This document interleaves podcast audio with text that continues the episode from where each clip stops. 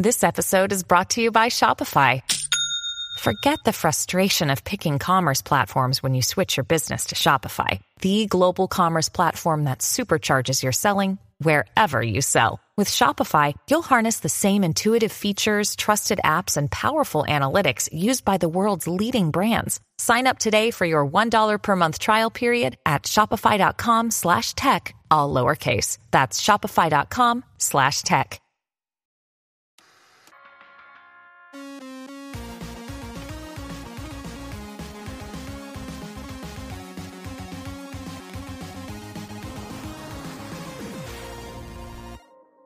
Hey, what's up, everybody? Welcome to this week's podcast.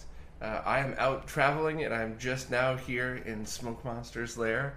Uh, and I got here after the podcast was uh, was shot. So enjoy a few segments with Smokemonster, uh, and we'll check in afterwards. Hey, it's Smoke Monster, and welcome to the RetroRGB Weekly Roundup. I'm sitting in for Bob this week. Uh, Bob's visiting California, and he's actually going to be here today to meet up with me. So we'll see what else he has planned. Uh, there's not a whole lot of news this week to cover, so I don't need to jump right in. But um, the first thing I wanted to show off was uh, this great new arcade hacks video that My Life in Gaming did. Uh, useful ROM hacks for retro games. And uh, I think Corey did a really good job with this one. He covered Victor Vilela, who does the SA1 hacks for the Super Nintendo um, kind of speeds up games, gives them uh, extra processing power. He showed a bunch of Pyron's work. Uh, Gabriel Pyron's one of my favorite ROM hackers of all time. He does excellent color restorations and uh, improvement hacks for mostly for Sega hardware. I think for all Sega hardware actually. And uh, there was some great Chris Covell stuff in there, and uh, Supper, and I just think Corey did a great job with this. I got to contribute a little bit to it. Uh, he asked me for some suggestions, and so I got those in. And uh, yeah, definitely check out this video. I think it's great for people who aren't even who aren't even interested in ROM hacks. Uh, these are basically uh, hacks that improve games for the most part, adding uh, new regionalization options, bringing in things from other revisions, and just generally taking games and leaving them mostly vanilla in a lot of cases but uh, doing kind of quality of life improvements and things like that to them. So even if you're not into ROM hacks, I think you'll really like this video. And next, we have uh, Lawrence Stavely posted a video of Saints Jag SD flash cart booting up uh, Primal Rage CD and a few other CD games. And if you guys didn't know, the Jag SD, which is a Jaguar flash cart uh, that's coming by Saint, he's been working on it for a long time. It looks awesome. Uh, it also has a killer feature. It has an ODE for the Jaguar CD, but you don't need the Jaguar CD hardware. So, much like the Mega SD, uh, the Jag S, the Jag SD, you just plug it in and you you'll be able to play uh, Jaguar CD games. And on top of that, it and the Jag the Jaguar CD uh, is getting extremely expensive these days, and it's extremely rare. And uh, from what I understand, it's really hard to um, keep them working too. So it's kind of a Sega CD Model 1 type situation. And so not needing that hardware is going to be great. And uh, in addition to that, this thing loads way faster than the original hardware. So it's a real hardware upgrade too. So that was really cool to see. And uh, nice to see Primal Rage up and running on it too. I've actually uh, got a Jaguar here that uh, Bob gave me about a year ago. Uh, this one had needs a new uh, cart connector thing in here, which I replaced, which wasn't easy. I also uh, recapped this thing and fixed a couple traces, and hopefully this will be up and working. Uh, Nick Persane is sending me a whole bunch of Jaguar stuff to get this running, and uh, so I can do uh, RGB capturing and stuff like that. A few games to start me out because I need to test this still but I'm kind of getting excited about the Jag SD, even though I'm not really huge into Jaguar. I had one back, a garage sale Jaguar, probably in 1999, uh, 1998 ish. And I just had uh, Cybermorph and Alien vs. Predator that came with it. And I wasn't really into it back in the day, but I mean, I, I didn't really get to experience it. And although the Jaguar doesn't have uh, the most spotless library on earth, the more I look into it, there's actually quite a few really awesome games on it. Raiden, uh, Tempest, games like that. So it will be cool to check it out. And uh, the Jag SD definitely makes it uh, doable for normal people who have Jaguars. uh, because these games are getting outrageously expensive. So great work to Saint, and I'm really excited to get the Jag SD. And uh, the YouTuber Perifractic uh, on the Retro Recipes channel posted a video of an interview with Chris Blythe, who worked on the Worm series and a bunch of other stuff. And um, I guess Perifractic helped get the uh, Chris's Amigas 4000s up and running, and they found some really cool stuff on them, and they just went through and showed off uh, some of what was going on back in the day when uh, development was happening.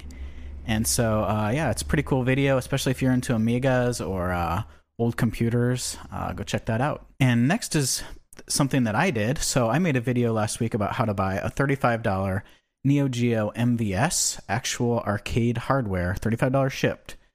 Uh, that allows you to play Neo Geo MVS games. And so for about $100 total, you can get uh, MVS and 161 in one cart, and you have jumped into the hobby of arcade gaming.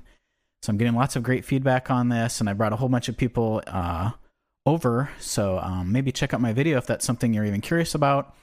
Uh, the prices of Neo Geo AES, which is the home console of the MVS, are outrageous. So this is a way to basically build your own Neo Geo AES uh, from parts. And uh, if you get a super gun, you'll actually be able to play any JAMMA arcade game ever made if you do this. So it, it opens up an entire hobby, not just Neo Geo.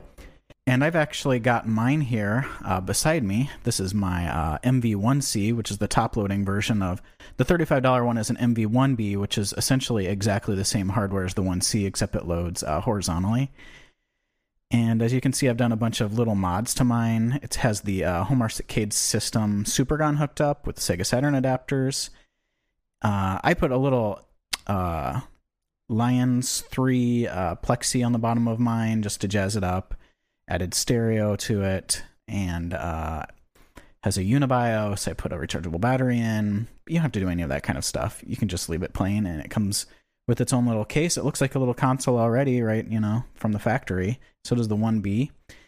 And uh, that's my uh, 161 in one cart where I uh, did all of Gadget UK's fixes, and I talk about all that in the video.